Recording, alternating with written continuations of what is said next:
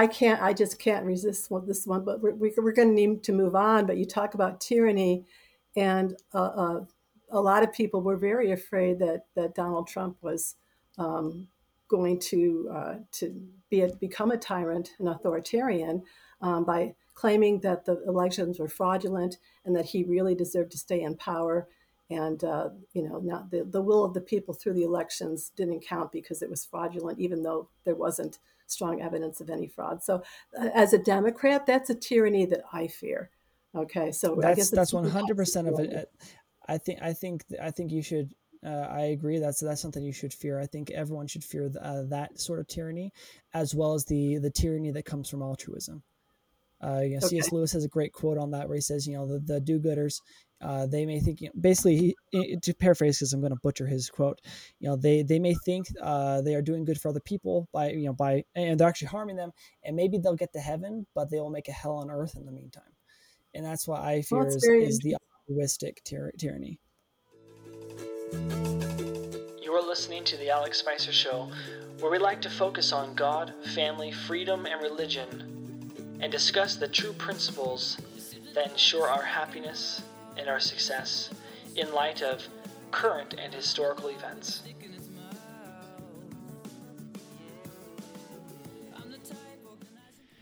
Welcome back to the Alex Spicer Show. This is a fun episode, and you're going to enjoy it. I know you will. For those of you who are kind of coming in here and missed the last episode, I was speaking with Donna from Braver Angels. And Braver Angels is, is an organization that allows people, it connects people from different sides of the political aisle to have conversations with one another and to listen to one another. It's a very good, safe environment. And it is relationship building and that is the hope behind all all of this is that we build relationships together and that happened for me i feel like i have a great relationship with donna and i really look forward to staying connected with her and i really appreciate uh, the respectfulness uh, that this sort of conversation format creates uh, it is very encouraging please go to braverangels.org to uh, support their cause get involved to do participate in these conversations i say this conversation I enjoyed it even better than the last, and that is because I finally felt subconsciously and consciously more at ease and, and, and free to share my thoughts and feelings. Because before, subconsciously, I was held back. I realized, yeah, I wanted to do this conversation, but I was actually afraid to share with what I was thinking. And in this conversation, we really are forced to share it straight out. We have to focus on two topics and it, it was really good. We focused on climate change and COVID 19. Now, I have come to really appreciate Donna's perspective and experiences, and I believe there is so much more uh, of that I could appreciate more, and even more I could find uh, common ground with, uh, the more I could speak with her. But even in the short amount of time I've had with Donna, it's been wonderful. I hope that you can appreciate it as well, and please uh, support people like Donna and this organization who are being so brave, and go be brave yourself. Do this. Without further ado, here is this episode. Here we go. Thank you so much, Donna, for coming on here. I, am actually really excited for this part.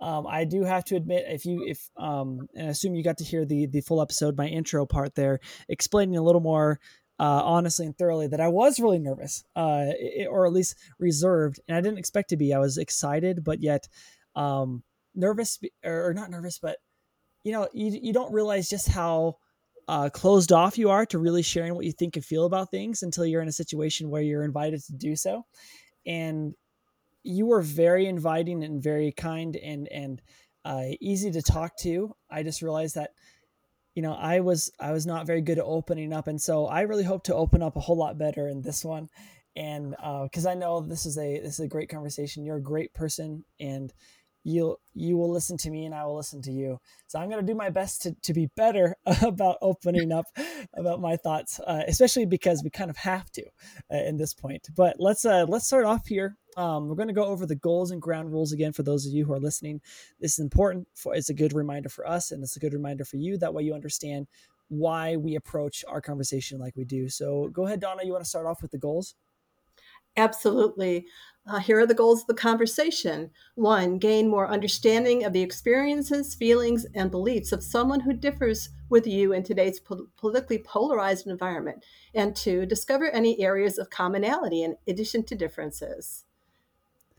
And I just want to say, I love how it says gain more understanding of, and it says experiences and feelings, not just beliefs, right? Like, like mm-hmm. there are there are feelings there. Um, ground rules here.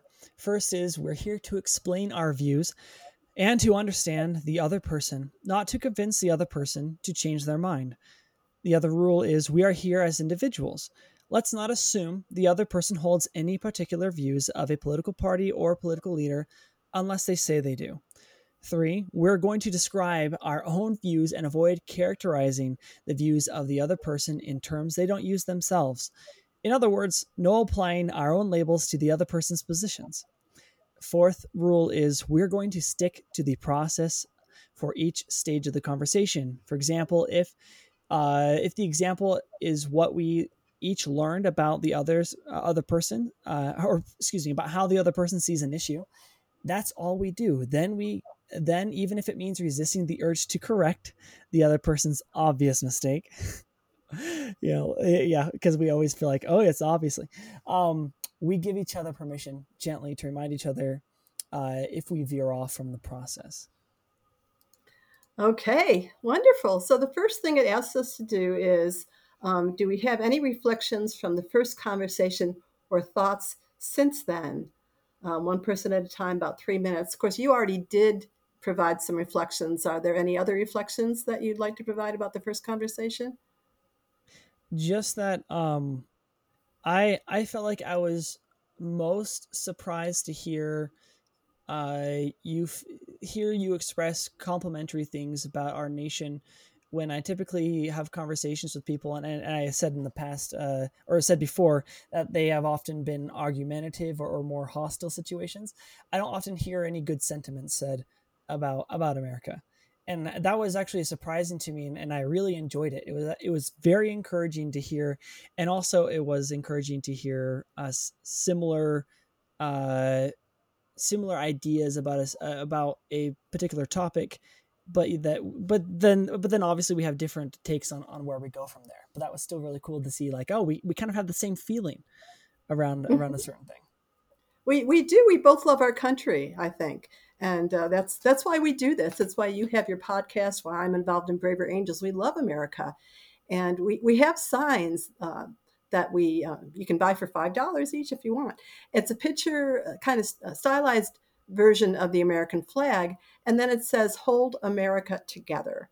We call them hat signs, H A T, Hold America Together, and uh, you know I put that in my front yard. We encourage people to have their pictures taken with these signs at iconic uh, American locations. So I had a photo taken of my hat sign at the Civil War battlefield, the Battle of Bull Run uh, in wow. Manassas, which is near where I live, uh, to remind us of what happened the last time we just could not uh, get together and had this uh, horrible political disagreement that turned bloody.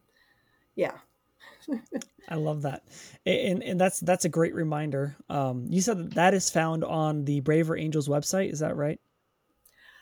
you can buy on the very first page of the website if you scroll down you see where you can purchase one of those signs for five dollars yep that's awesome I, I am just trying to make sure that is made very clear because i think that is a great way to support your organi- uh, the organization braver angels um yeah a little plug there Thank so you. it looks like um uh, sorry if if you were done here i guess we could we can roll on to sharing a, a topic uh, yes. of an issue that's important to us. Is that, is that okay? Absolutely. So, do you mind if I read that? Please do. The, the overview. In this conversation, you will alternate talking about an issue you each care a lot about while the other person listens. Then the listener offers their own view of the same issue. Ideally, you each pick a different issue, which we have. The goal is clarification of viewpoints and understanding of differences, along with discovering whether there are any areas of agreement.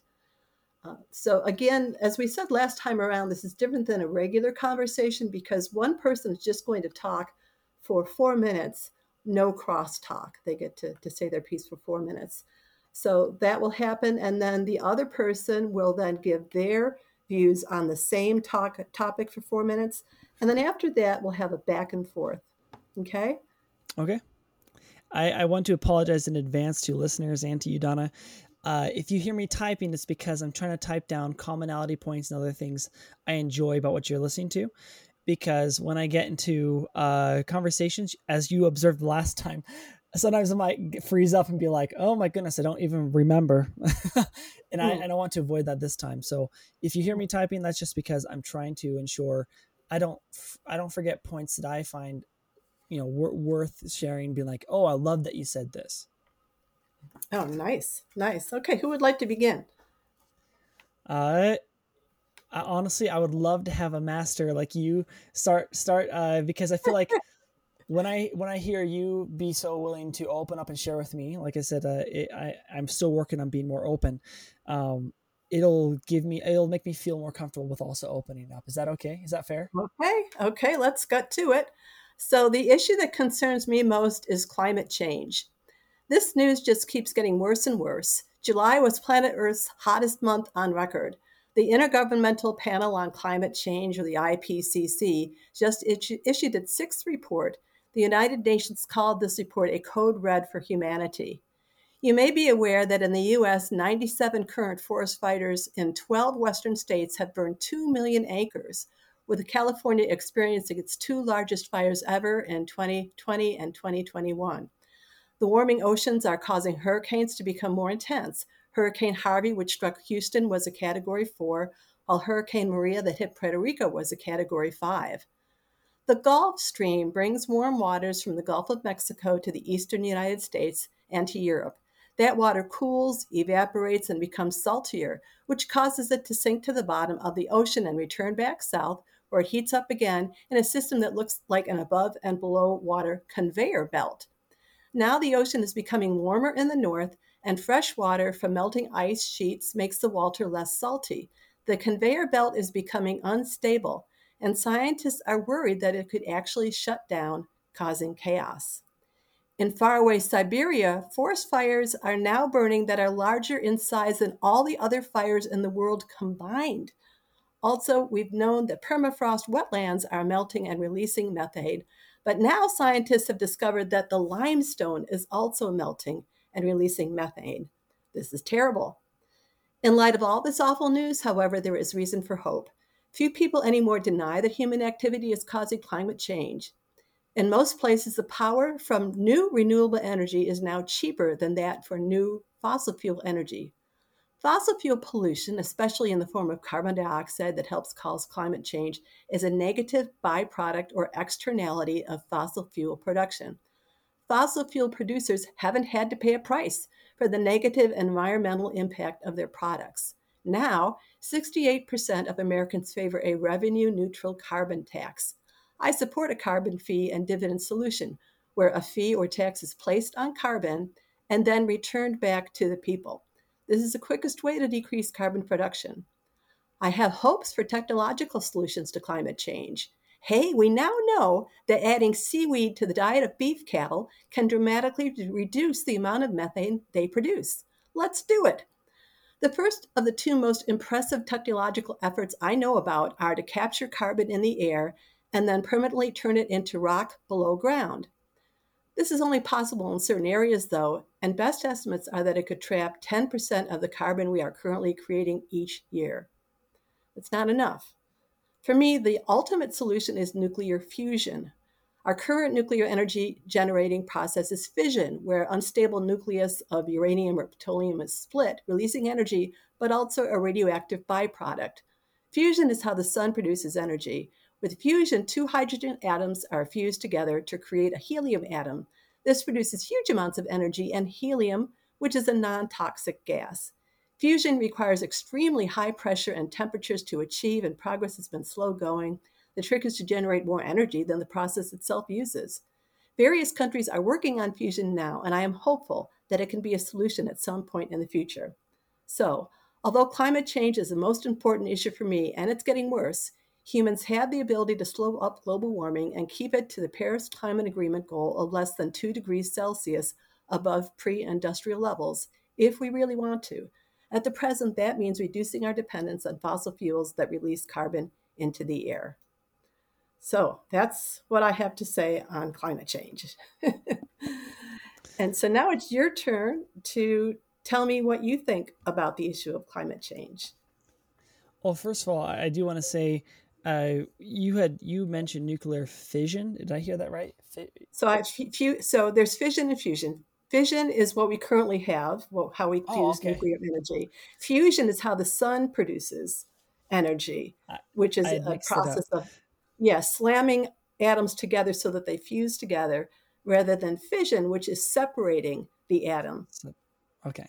Uh, that that's a that's pretty neat and and also you know the seaweed and the cattle diet that's that was actually a really interesting uh those those are things I've I don't know. I had never heard that that, that, that I thought that was really cool in uh, nuclear fission um or excuse me fusion. Um you know w- when it comes to climate change you know I feel I feel very differently. Um just primary i guess part of my feelings comes down or comes down to what i have observed politically and that is uh, the change in stance about what is happening in the climate and the use of political power um, to it, i see it as a power grab. It, um, you know in the past it was global cooling then it became global warm uh, global warming and now it's it's climate change. Uh, when i think the right thing to do is is to admit that you know based on historical data of the of the uh, of the world is that climate does change over time. Um, but I don't deny that human beings definitely play a role in uh, in how the climate is impacted, um, both in the atmosphere and also on the ground. You know, like whether you def- uh, deforestation.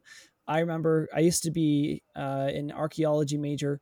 I remember learning about a I can't remember the country, but it's out in the in the east um, where they they you know they did a dig and they discovered that it used to be a huge lush forest and then then they made wood like their primary industry and they literally deforested the entire uh, uh, island pretty much and mm-hmm. you know obviously their economy tanked but then they their whole island changed in the way it functioned and, and their whole civilization there basically just demolished it just disappeared um, so we definitely have an influence on on our own environment and uh, from what from what I have learned, you know, about uh, climate change, because because there's so much politics behind it, I I hesitate to to to agree with any idea that we should tax people more for any for any sort of reason. I think education, so long as it is outside of uh, political ideology, uh, education that is honest and true, uh, such as the historical use of of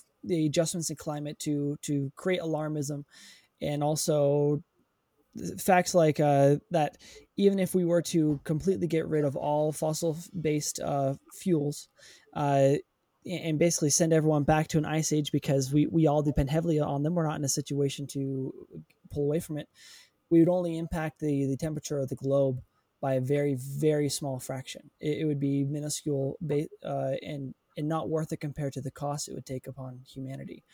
Um, I think though that that there are solutions out there that can be better because no one likes pollution.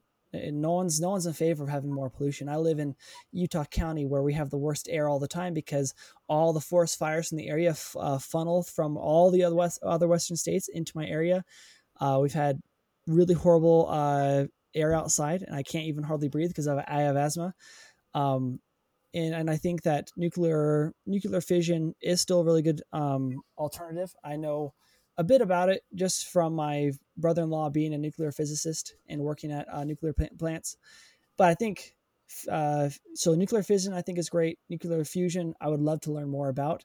Um, but I think that what we should do is we should keep the politics out of it and allow people to be um, industrial and or industrious and uh, what's the word for entrepreneurial and finding ways to to uh, change the way we we handle energy without impacting uh, you know with, without trying to wield political power to do so. I think we have better power and influence rather than trying to say that we know this is the way when because politics is always about saying we know this is the way and rather just step away and allow science to say we don't know everything but let's act on what we do know.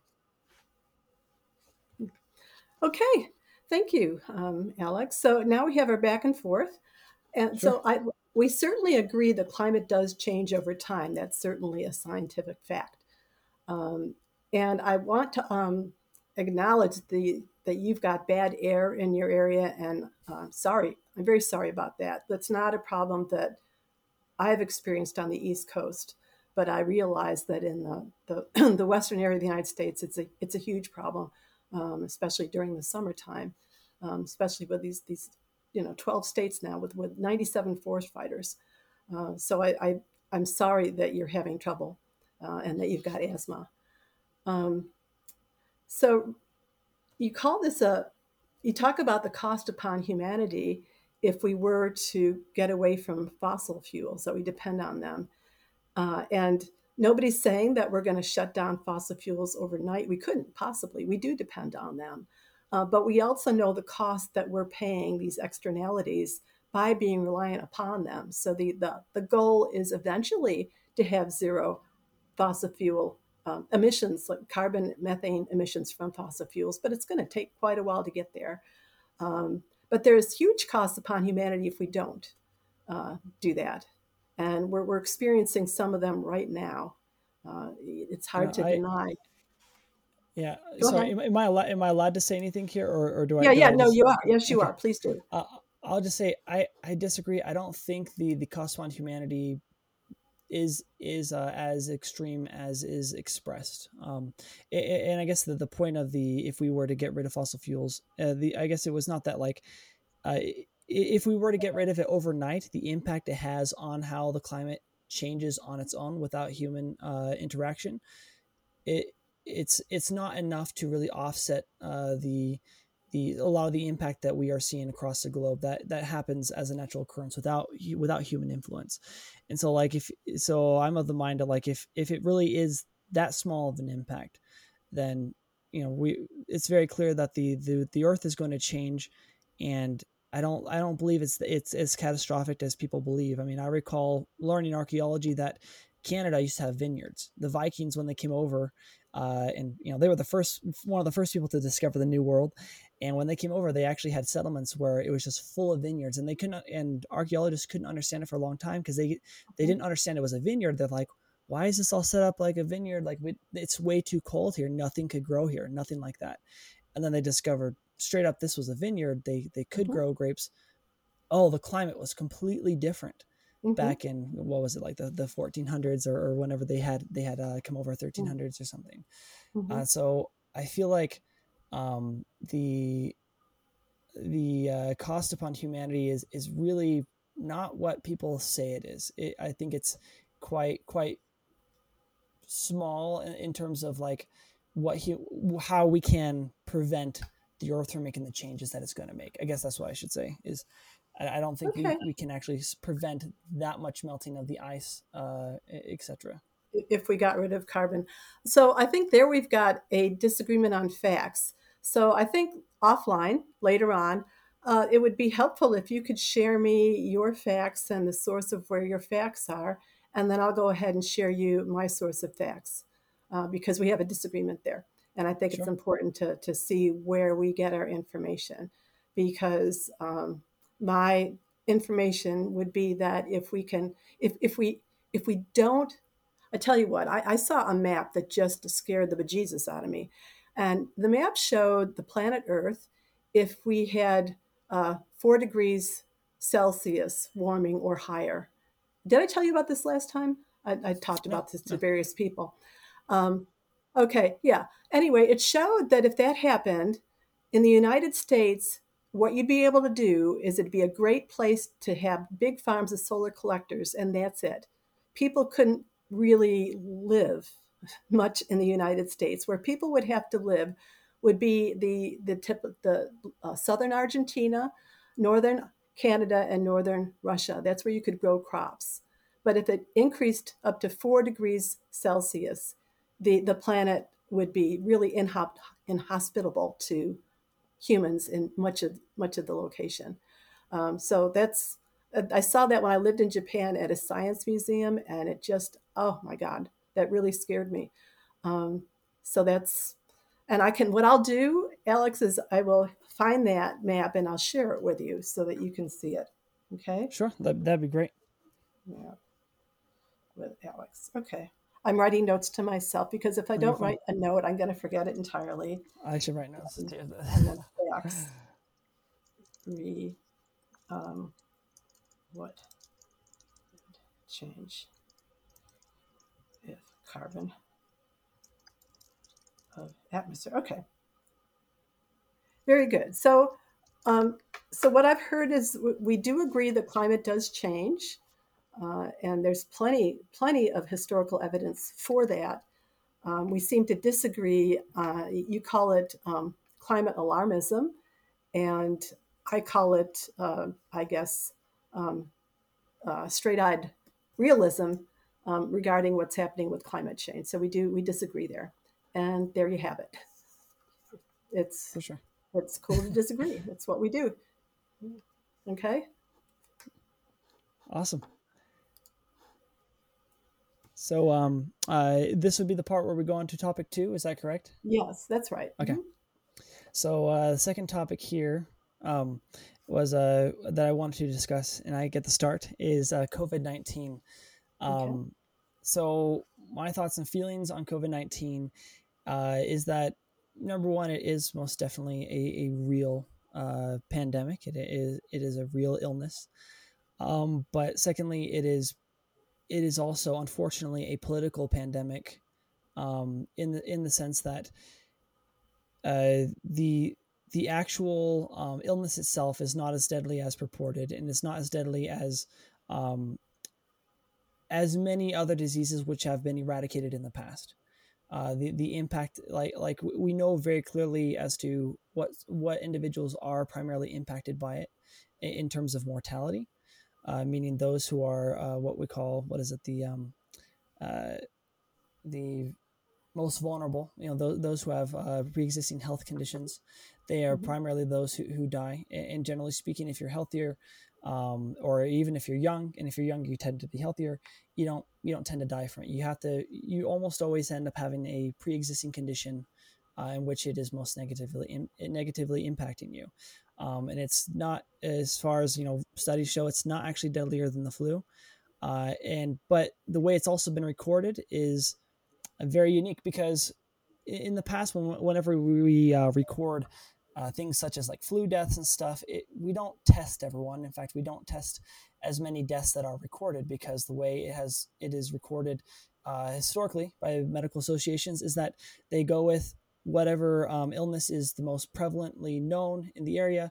And then if there are symptoms similar to it, then they will uh, attribute uh, that illness to, for example, the flu. That, that, that, typically ends up being the one. So someone dies from pneumonia, may not necessarily have been caused by the flu, but they'll just say it was the flu. And uh, and what you so when measurement is done like that, and then COVID comes along, that's going to be the next you know prevalent most prevalent thing, which is why you see uh, from 2020 to, or sorry, from 2019 to 2020, there was 64,000 deaths. Uh, that's October to March, 64,000 deaths attributed to the flu. Uh, and then from 2020 to 2021, there were uh, 600 deaths attributed to the flu. And I also find it uh, a bit upsetting when you have uh, you throw in the opportunity for a a financial reason to claim COVID when there's no need for COVID. When you have hospitals who will receive more government money if they can say that the more cases are are, are COVID than actually are. Um, and, and the other side is, you know, like if if we if we care if we really care about people, then you know allow allow people to you know honestly like with all the lockdowns i think the best thing we could have done is shelter those who are most vulnerable but allow everyone else to live their life those who are not in you know not even remotely in danger of dying from it. Um, and that that would be a greater act of love than shutting everything down and and basically in my mind oppressing all people uh, revoking their rights for something that is very comparable to to the flu and, and, you know i find it interesting that in 20 I believe it was 2017 to 2018. There were, uh, according to the CDC, they even said there were 80,000 deaths to the flu uh, from the flu that year or for that season, and they were wondering why people weren't as alarmed about it, etc. But there's no news about it, and probably because it wasn't politically expedient. Um, and it's also upsetting when you see like the I, I am not good with names, but when the Fauci letters had come out, showing that someone high in his organization was emailing him and saying I'm very alarmed. I've been to the store. I'm seeing everyone wearing masks. Like, young people should not be wearing masks. I feel like the media is making you know this into something that it's not. Clearly, there is misinformation and alarmism around this as well, and uh, and given the mortality rates, I don't I don't believe this to to warrant a restriction on, upon people's rights, nor nor the requirement of of a vaccine from everyone, uh, given given the nature of the disease and the deadliness of the disease. Okay. Um, let's see. I don't. I can't find a, a good place to agree with you on what you've said. So. That's that's totally fine. Go ahead and share. Go ahead and share what uh, your thoughts and you yeah. Know, well, I mean, just just like the hour before we came on, I was reading, um, and a mother of four who was 42 years old just died of COVID in Galveston, Texas, and she died two weeks after her husband died of COVID. And on her deathbed, she asked her family to make sure that her four children got vaccinated. These four children are, are orphans now. Their mom was 42 years old. My heart goes out to them. Uh, it, this is a, I think the Delta variant has been a game changer. It is two to three times more uh, contagious than the original variant uh, of, uh, of COVID 19 uh, what Pope Francis said is getting the vaccines that are authorized by the respective authorities is an act of love. And helping the majority of people to do so is an act of love. Getting vaccinated is a simple yet profound way to care for one another, especially the most vulnerable. So I think we can agree that we certainly need to, uh, especially take care of the most vulnerable, the people in nursing homes. Uh, you know, and and now they're talking about a booster, and they're going to boost the people in nursing homes, the elderly first. I think that's that's good. Um, maybe you can agree on that. Now, President Biden just well, said I 100% that, agree on on elderly people and anyone vulnerable getting it. Yeah, I, yeah. Okay. Anyone who wants to get it, I I agree with them getting it. Well, so how do you feel about this? So President Biden, I just say the name and you're probably going to go, I'm going to disagree because Biden said it. Maybe I'm sorry. Possibly. Maybe that's not true. I I, I apologize um, because I was stereotyping you. So I apologize. Uh, anyway, he just said he's going to mandate um, vaccinations for employees in nursing homes. How do you feel about that? Uh, you know, I, I have a bit mixed feelings behind that because, you know, I think it's important that people make the right choice for their own health. I think employers have the right to decide that for themselves. I don't believe the government needs to dictate whether or not uh, nursing home uh, need to, you know, whether or not you should be uh, vaccinated to work in a nursing home. I think the government can stay out of that, and and any person in the right mind who runs a nursing home can make that decision themselves. Uh, my my own grandmother got COVID in a nursing home, and it weakened her immune system, and she and she died, technically not of COVID, but but you know another illness came right after and just took her out really fast. Right, so I think yeah, I think I think the smartest thing to do is allow people to use their own common sense because once you start dictating from the top, uh, there's there's there's a lot of a la- lack of room of uh, uh, of good things that can take place. I feel like I feel like it becomes a hammer rather than allow, allowing people to do what they know to be right. Yeah. So my mom is not in a nursing home. She's 92 years old. She lives in independent living. I'm going to see her uh, tomorrow. Looking forward to that and uh, so her the i don't know if what the case is at the, right now but last time i visited her her cleaning lady who comes in every two weeks her cleaning lady lady had not been vaccinated and that really bothered me but my mom's vaccinated so that's cool now if we find out that uh, i mean hopefully she'll get the booster when she needs to get it but it uh, it troubles me that this cleaning lady is putting not only herself at risk but uh, people uh, in the, the independent living center at risk too. So then you say, well, if that living center does not mandate vaccinations for employees, and it sounds like you're saying that they have the right to do that, but not the government. But if they don't, does that mean um, I should move my mom from that independent living center because she's otherwise quite happy there? To move her at the age of 92 would be really difficult. Um, so I would I would actually much rather prefer that there be a mandate for vaccinations than that I've got to move my mother from the place where she's happy. Um, yeah, and, and, I and I totally get you know not wanting to move anyone who, is of that age and, and enjoying where they're at. Um, but I I believe that in in the sake of ensuring that government maintains its the place where it ought to be, um, and we don't use it out of the, out of the convenience of not wanting to move a loved one, that we you know the, if that needs to be the step you take, then that needs to be the step that you take because that also shows the people who run such a such a facility that you know you, you're not going to take that. Uh, you know you're, you you don't you don't appreciate that they're not uh, that in your that you feel they don't take her uh, her safety serious enough. I feel like that's mm. a much better a much better alternative um, than, than, rather than giving government more power to dictate uh, business. Mm. Well, so now I'm going to raise some situations, and I mean, you probably knew this is coming, where government oh, does do. have that, does have that responsibility. So the government, for example, says we can't smoke in cigarettes uh, I'm sorry, we can't smoke cigarettes in restaurants and on airplanes because secondhand smoke harms others. So the government tells us that. And the government requires us to wear seatbelts and place kids in car seats. But now, when we don't, and we only hurt ourselves and the those in the car, we're not hurting other people. But the requirement stands anyway. And I remember when I was young, you're younger than I am, but when I was young, the big deal was motorcycle helmet laws. Um, I mean, that's like the epitome of personal responsibility um, and freedom. I do, you know, if I if I don't want to wear a helmet, I shouldn't have to wear a helmet. Uh, and yet, those laws did come into place for most states. They do mandate now uh, the the helmet um, for most motorcyclists. Now, why? There are many reasons, but here's the one I want to emphasize: is think of the poor emergency medical technician, and think of the poor hospital workers who have to deal with people who've smashed their heads in um, because they didn't wear a motorcycle helmet. Uh, talking about COVID, think of the poor, exhausted um, hospital workers now who they don't even have a lot of places they filled up their ICUs. They don't have room anymore for their ICUs. Now, what that means is, say, my a, a relative of mine had a heart attack and needed to go to the hospital and the hospital didn't have any room in the ICU. I don't like that. I think that's a that's that's a terrible situation. And what they're saying, the nurses and doctors in these ICUs in the South, they're saying the reason that this is happening is this is an epidemic of the unvaccinated.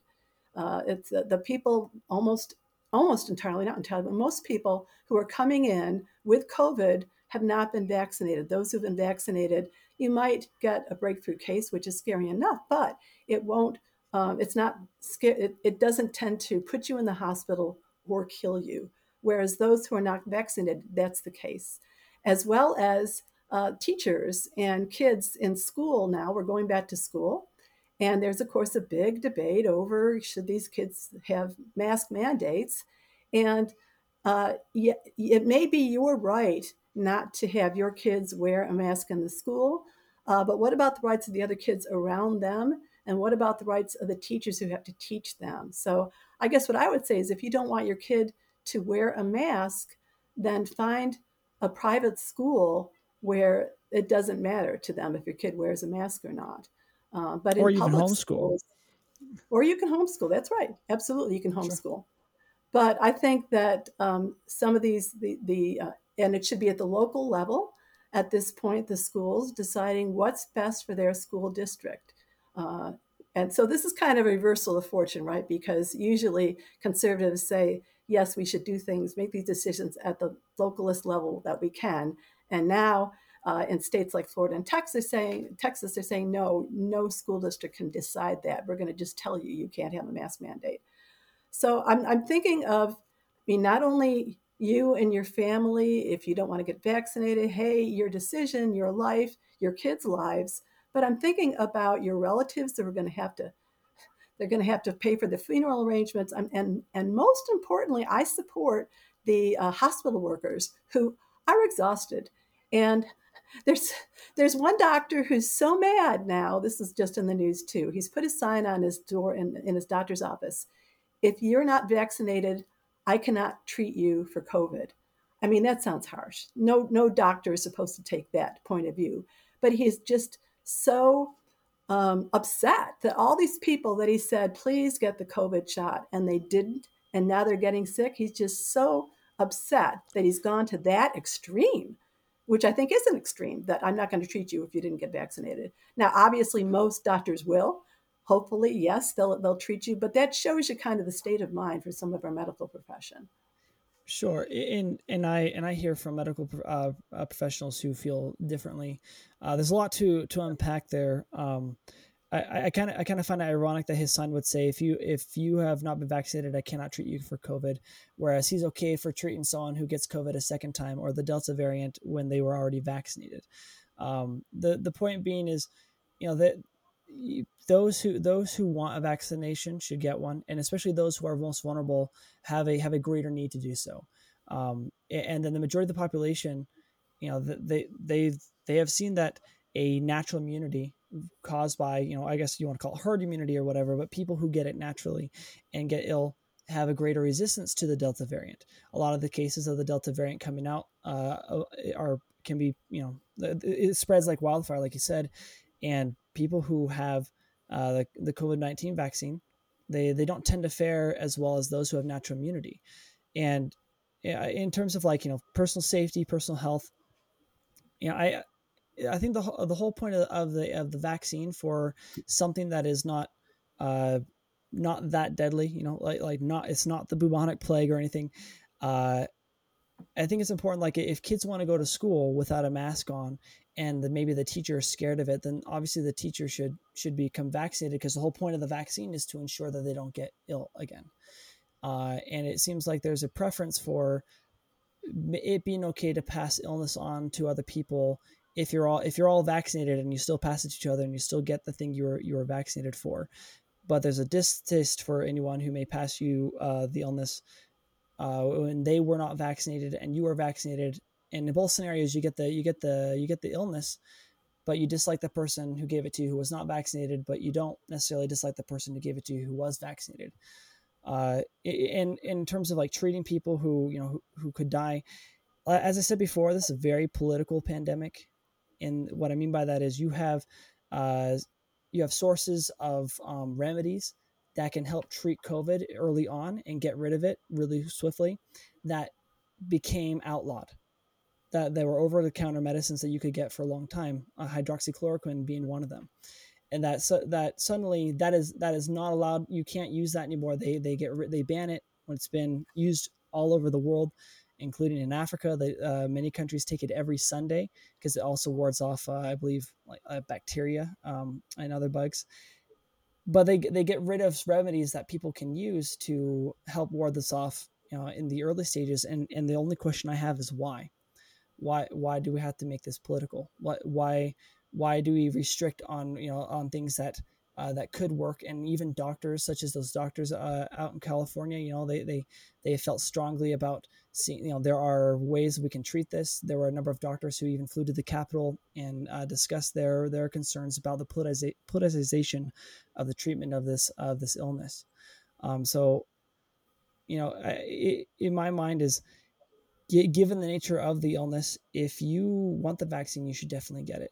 And I, th- I find it actually very abusive to children who are in the basically one of the safest categories unless they have a pre-existing condition.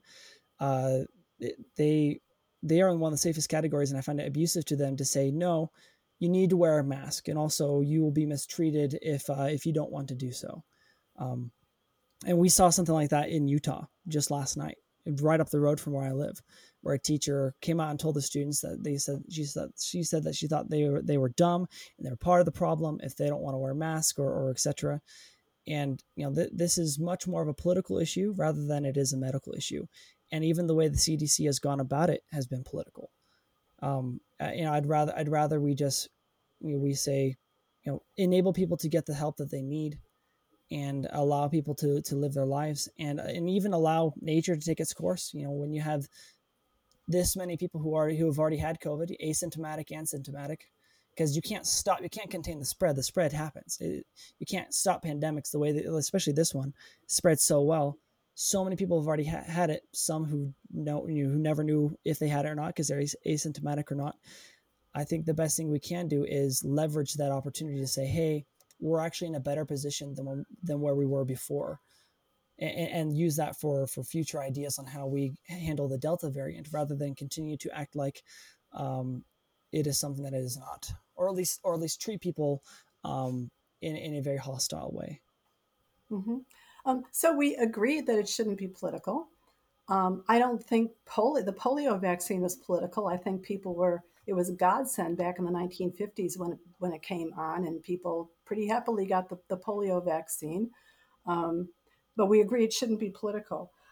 Let's see. I think um, hmm, I think I think again we need to exchange some some factual material. So I I would sure. like to hear your see your material on hydroxychloroquine and how it has been help how it is helpful to fighting COVID because uh, my information says that it is not helpful to fighting COVID. So let's exchange that information, and then you compare COVID to the flu, and uh, I, I, I think that that is also it, I guess it depends on what elements of the flu you're comparing it to. So if you could get me some information on how it's like the flu, and I'll I can get you information on how it's worse than the flu, then that'd be good as well. Um, perhaps, I do. Uh, perhaps it's it's it's more not symptomatically it's like the flu, but in terms of uh, the the uh, how, how many the mortality rate behind it. it they are hmm. they are similar numbers. Does that make sense? I I don't believe uh, symptomatically is necessarily like the flu. Mortality rate is similar. Okay, I'm going to check that out because that doesn't that sounds very odd to me, but I will certainly check it out because uh, I think it's really important for us to have factual information. And then the other thing that I heard, and I'm going to check it out, is that uh, you, um, people who have had the original strand of COVID and they're, they're getting Delta. Uh, and so they thought that they were going to be immune because they had COVID already and they had the antibodies for COVID. And 100%, they're still getting COVID, Delta for sure. they're what? Oh yeah, one hundred percent. People people who have uh, who had gotten COVID are still going to get the Delta variant. Uh, it, it's okay. the severity uh, of the reaction, like how well does their body, body handle it. Um, okay, so so yeah. really, you're talking about the severity of the reaction as opposed to whether or not they get it. Okay, fair enough. Yeah, I mean, yeah, because some people, I mean, obviously, some people who got the vaccine or who got the COVID naturally may not react to it, but regardless, we're going to see people get the Delta variant because of how just it, it is a new variant. Yeah. Okay. Okay. Fair enough. Yeah. Um, okay. So we, uh, again, and this is kind of a, the part that is kind of standard liberal conservative, it tends to be that liberals uh, see a greater role to be played by the government. And um, you see less of a role and more for um, individual rights and individual liberties. Uh, so again, uh, and I, I, am fine in terms of um, less government when we can have less government. So in, in my view, this is a this is a point where we need more government um, and more. You know, once when the science is behind it, the science has to has to be in front, right? So uh, you know, some some people say with uh, early on, Fauci said, no, you don't need to wear masks. Well, but then science came up and, and said, yes, you do need to wear masks. And so he changed his advice. The, with the way that the COVID is changing so frequently, um, then the advice of science needs to change as we get in more data. But I just, I feel a whole lot safer and better following the science and uh, than following um, certain beliefs or feelings. Sure, and I and I and my contention is that a lot of what people believe to be science behind the illness is not science. It is it is politicized, and we've seen the CDC flip flop like crazy on masks because there you know there there is in fact masks that do a good job, and then there are masks that don't do a good job, and basically everyone wears the mask that actually do, that does not do the job when it comes to this sort of an illness. Um, you know, you, you, the flip flopping on on what facts are or what recommendations are on a type of virus that is not it's new, but it's but there are tons of uh, strands of, of COVID uh, COVIDs out there. So it has the same behavior, or else there wouldn't be COVID. It'd have a completely different name. And so how COVID reacts and how you prevent it from spreading or, or wearing masks, etc. That's all known. It does not act different uh, in that case. So to to believe that oh, there's new science behind uh, behind the mask that that magically came out, and then it didn't come out, but then it did come out. Uh, seems very disingenuous to to to to you know to to uh, to behave in that way when really you know yeah i think that, you know there's there's a lot of science behind how covid behaves over the years yeah i used to live in japan by the way and long before covid and you'd see people wearing masks uh, when and they wore masks as a courtesy to other people on subways and, and other places. If they were sick they would wear a mask so as not to get other people sick. And really if not that it's going to happen but you know uh, if we wore masks when we had the flu that would really limit uh, the spread of the flu let alone of course covid but i have to tell you i am there's a reason i'm biased in favor of masks and that's because when this whole thing first hit and i felt kind of helpless and i didn't know what i could do i sewed masks for people so I actually sewed That's 300 nice. I sewed 375 masks and I gave them all away first to, to friends and families and then to, you know, that's very kind of you other places that needed it. So it, I mean, it's just a little thing, but it made me, it gave me a feeling of, oh, I can do something about this. Um, so I still i use i love to hear that today. I, I love I love to hear that you know that to hear that experience you know and I think that um regard uh, regardless of feelings or science behind it just the fact that we that that you know you could do something like that for someone you know service is you know is a really good feeling to, to pass along um had another thought to share and um something positive here but you know it escapes me at the Oh, moment oh oh sorry it was just that um that I think uh, I think really our conversation comes down to a little bit. Uh, you said in a different way. You said, you know, I, either you know it's more government or less government. I think really what we're arguing here is, um, give given the circumstances, and if you can take away, the, you know, if if you can take away the politics, does it warrant the violation of a human freedom and rights, or or or or does it not? Right. Uh, mhm, where where do where does someone's right to live and and you know the right to wor- the right to worship as well, etc. Where does that stop and COVID begin? or or mhm, is there is there a, a balance that we have not yet struck up very uh, very well?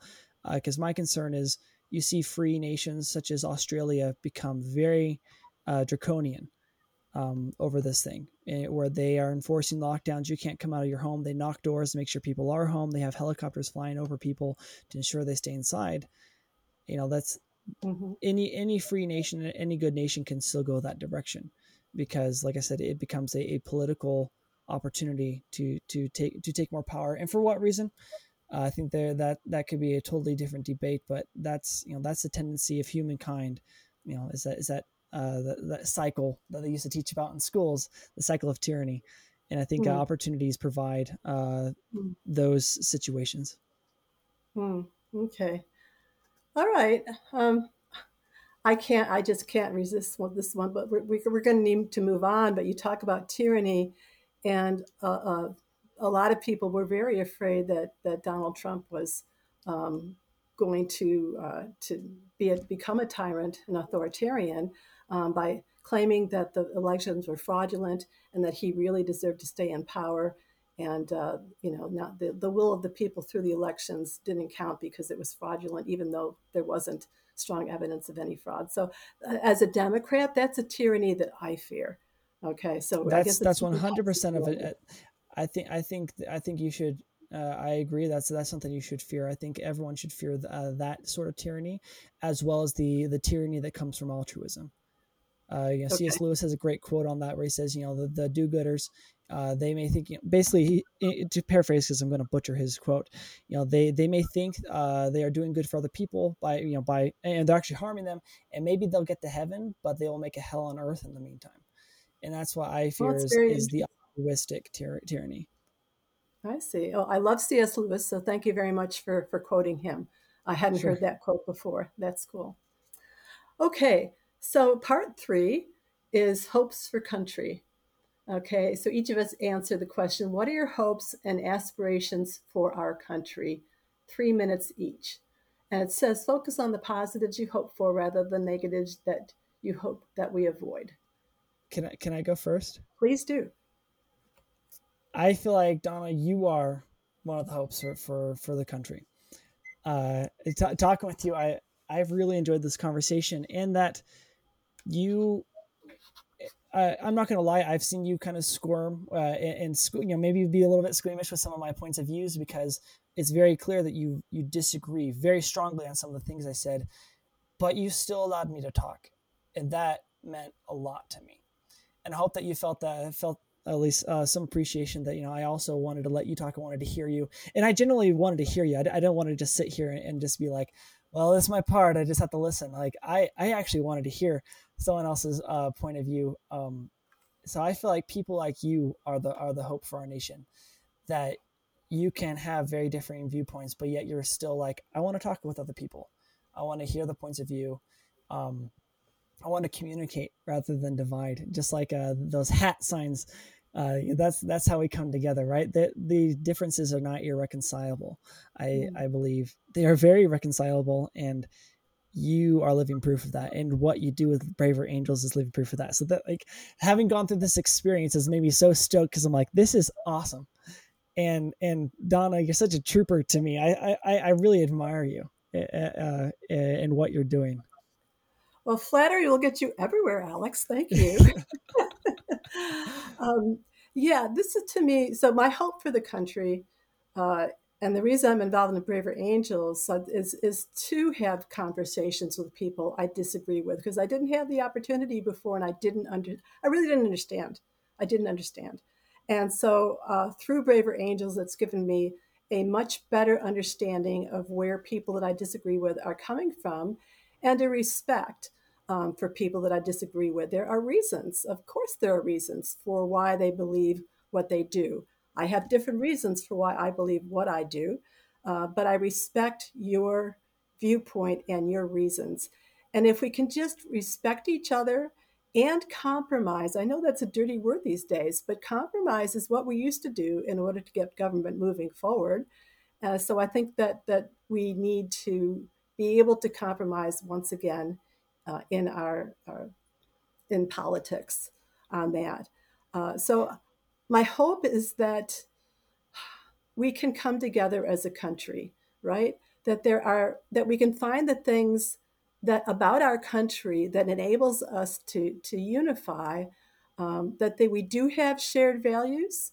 Um, we do have a shared love of America. Yes, we criticize it. We criticize each other, but I hope that we find that what brings us together is stronger than what pulls us apart, and that we can take joy from each other and from being Americans together. Um, no worries, and and let me just say uh, that I I have really appreciated um, I've really appreciated all that you that you you have done being here uh, and oh, there was some one in particular thing I wanted to say. You you made me think of it, and I'm like, I'm trying to recall what it was again. Um, I believe uh, what was it again? Uh, now now I'm totally drawing a blank. It just made me really excited to hear that. Oh, you talk about you know compromise, listening to one another. Let me just say to you that um, one of the best things I learned from from these two conversations is hearing the experiences and subsequently the emotions that come with those experiences behind your thinking. Because I know mine, I know my own emotions and think and experiences behind it. I didn't know yours, and so I, I like I loved hearing that. I loved hearing about your your mother who's in her nineties, eh, you know, in, in, the nursing home, uh, sewing masks for people. Like those are beautiful things to me, and I and I really, I really cherish that you're willing to share those experiences and and those feelings with me and I respect that. I think that I think that's wonderful, and I think there's a lot more I, I could hear from from someone like you or even someone on your side of the aisle, because uh, that's that's that's allows me to connect with you. Yeah, I, I agree. I, I tell you what, some of the best parts of these conversations for me is what you learn about the other person on a personal level. You know, I learned about you moving at people can't see, but you've got boxes uh, in your background because you're moving. Because and then I I was very happy for you that you just closed on your house. You told me a bit about your children, and I I love that. I, I just love to get to know people better and what the the details about them that really humanizes them that enables me to develop a relationship with people outside of our political views, uh, just what's going on in your life. And I hope, Alex, that we can continue this relationship afterwards. People say, uh, most importantly, I, I want to know about your new place. I want to know about your wife and kids. If you have any pets, I'd love to hear about them. Uh, to get to to get to know you better, uh, I think that would be wonderful.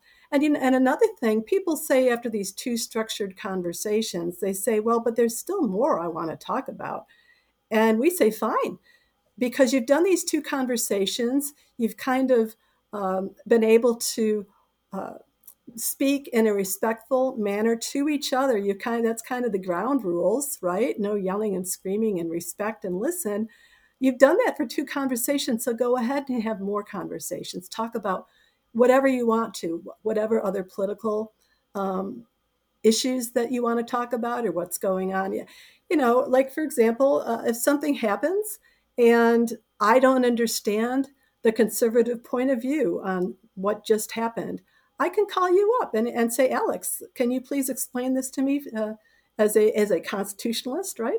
Um, can you explain this point of view to me because I don't get it, and that I hope you can do the same um, when when something happens in the news. You can just say, "Gosh, what's a liberal? What would a liberal say about this?" Uh, so that's that's something else that can come out of these conversations. It's just a relationship. Uh, and heck, next time I go out to Utah, wouldn't it be fun to visit you? next time you come out to the DC area, you know, wouldn't it be fun to, to, to visit? Let's go to Williamsburg together, Alex. I would love that. I love Williamsburg. Yeah, yeah. So that's that's a hope for these conversations that you have a relationship that you can continue over time. Well, thank you so much, Donna. I I have loved our conversation and and I have a great love and respect for you. And and yeah, if I if I come out to the DC area, ironically, we were just looking at flights the other day, at going out to DC, checking it out. Um, I, I, would definitely let you know. I'd love to see you in person. Um, thank you so much for the for the time and effort you put into this conversation and into all the other conversations and other efforts that you do within Braver Angels. I appreciate it, Donna and uh, and I hope that everyone listening, this is this is my little outro for everyone who listens to this. I hope you can really appreciate what you just uh, witnessed here or listened to here. It, the, you know, we are two people, completely different areas of the country, and even very different uh, politically. We have common ground, and and even there were times when we were like, yeah, I'm not finding really any common ground here. It didn't it didn't make, make Don and I go at each other's throats, nor did we want to sever our relationship. In fact, our relationship is stronger as a result. So I think if we can use some emotional intelligence or some EQ and can you know contain ourselves, you can't necessarily get every friend you speak to to have a conversation quite like this.